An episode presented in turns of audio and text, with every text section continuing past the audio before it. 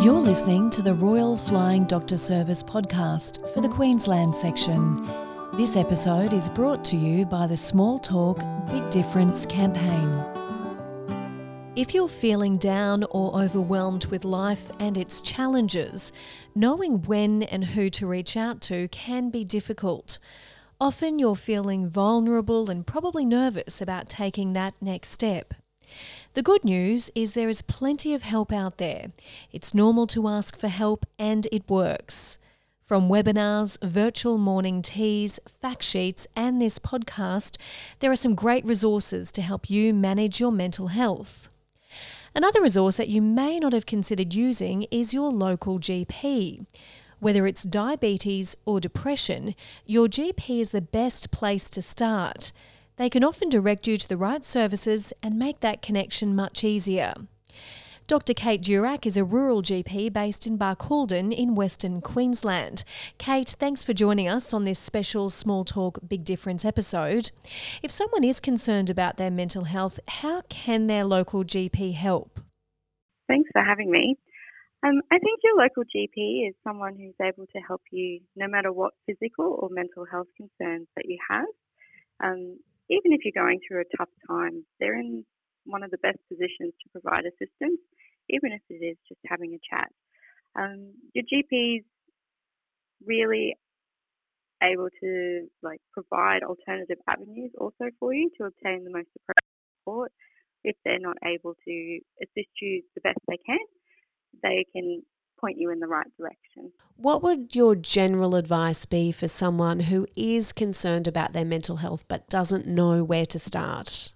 My general advice would be that I would recommend to start with your GP.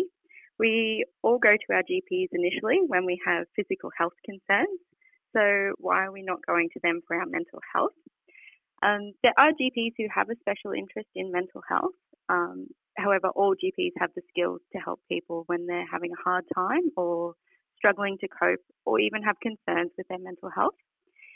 If you feel you're not in a position or not comfortable talking to your GP, there's always other options, including trusted friends and family, as well as other hotlines and services. But I think it's really important to remember that your GP is there at all times to support you. Can you tell us about the types of mental health concerns that people commonly get help with from a GP? Um, so, from experience, I've seen lots of people coming in with mental health concerns, and what they're usually coming in with is changes to their mood, feeling quite anxious, changes in their sleep patterns, or having a stressful life event such as losing a loved one, having relationship breakdowns, going to a new job, or even moving towns. And these are just the tip of the iceberg for what we see every day. I think this is a good time, Kate, to mention that for more information on how to improve your mental well-being, you can also visit the Small Talk Big Difference website. It's smalltalkbigdifference.com.au um, to access details of services operating in your area and how to connect with them. Kate, are there any early warning signs that people should look out for that may indicate that it's worth checking in with their GP about their mental health?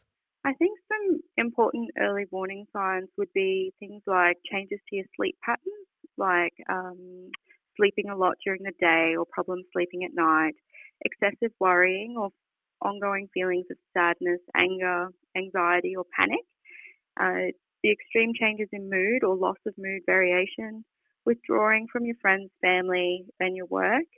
Unprovoked arguments with your friends or family can also be an early warning sign, as well as things like changes to your appetite or eating patterns, difficulty concentrating, whether you're cutting or hurting yourself, or having thoughts of suicidal feelings that life's not worth living.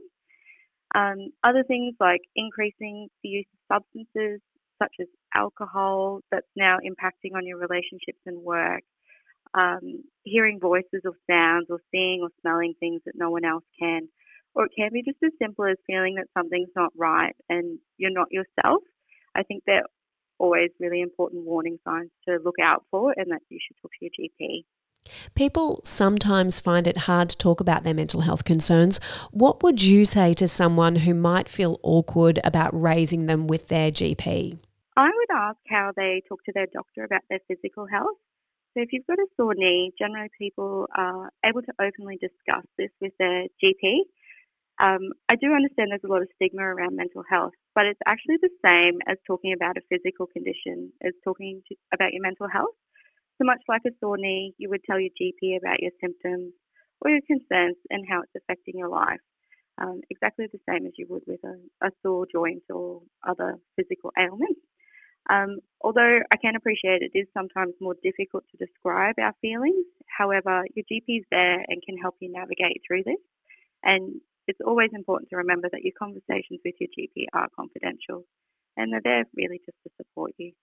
Often, when people are going through a hard time um, and suffering from some type of depression, they feel like they're the only one.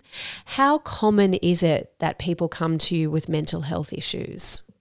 To be honest, it's very common, and mental health comes up in the majority of consultations every single day.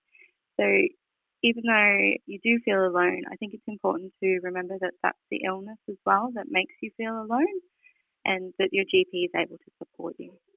So it is something that's really common, Kate. Yes, it's very common. And do you think more so in re- uh, in rural and regional areas? I think it's in rural and re- regional areas. Uh, the isolation and loneliness can be just exacerbated a lot more because of distance and the physical isolation from a lot of people. Um, and especially in the current times with COVID, we're seeing a lot more with everyone, to be honest. And what sort of things are people struggling with? Uh, so people are struggling with, especially out in the rural areas, there's lots of different stresses at the moment, including drought, isolation from family, um, difficulty with feeding stock, accessing services. There's been a decrease in services because of COVID. Um, there's lots and lots of different things. People aren't able to travel where they want to travel, go and see the people they want to see. So all these things impact on everyone's everyday lives and can increase our um, our mental health uh, complications because of this. What's a good way for someone who's struggling to start with improving their mental health well-being? I think the, an important way to start uh, improving your mental health well-being is to one recognize that mental health is really important and to take care of yourself as the first priority because we can't keep giving to everyone with an empty cup. We need to make sure our cup's full first. So we're looking after ourselves before we give to everyone else. Um, the, the way we can look after our mental health is making sure that we're having a good amount of exercise each day, eating a nice, healthy, balanced diet, and also having some contact with friends and family and talking to our GPs as well if we've got concerns or not coping as well as we should be or feel we should be. Kate, is it common for people to come and see you with a support network, with a friend or a family member? It is really common that people do come in with their husbands or wives or a trusted friend. I think it's important though that we give that option for people to come in with someone if they want it. But also, if you don't want that person there, just to let your GP know and we can make it work so that you feel most comfortable discussing what you want to discuss. And what would you say to someone who's been putting off going to their GP in regards to some mental health concerns? Would say please don't put it off any longer. Book an appointment with your GP. We're all really approachable and just make sure you've got enough time to discuss everything you want to discuss so you don't feel rushed. And just talk to us about your concerns. We're people just like you, um, and we just want what's best for everyone. And you are obviously a good point of contact to point people in the right direction to other services as well. Yeah, so each um, area has its own um, local supports, and your GP is one of the best contacts in uh, pointing you in the right direction for how to access those supports. Even if you're not comfortable talking to your GP about all the the details, they can put you onto someone who you can feel more comfortable. And that's not a reflection on you or the GP. Sometimes personalities just don't clash well, and we we will just support you to find someone who you can speak to comfortably. Thanks, Kate. You've been listening to the Royal Flying Doctor Service Queensland Section podcast. If you would like to know more about what role your GP can play in helping you manage your mental health, it's part of the Small Talk Big Difference campaign, which is proudly funded by the Commonwealth and Queensland governments through the disaster recovery funding arrangements. If you would like more details, you can go to the website smalltalkbigdifference.com.au. And if you've enjoyed this podcast, keep in touch by subscribing.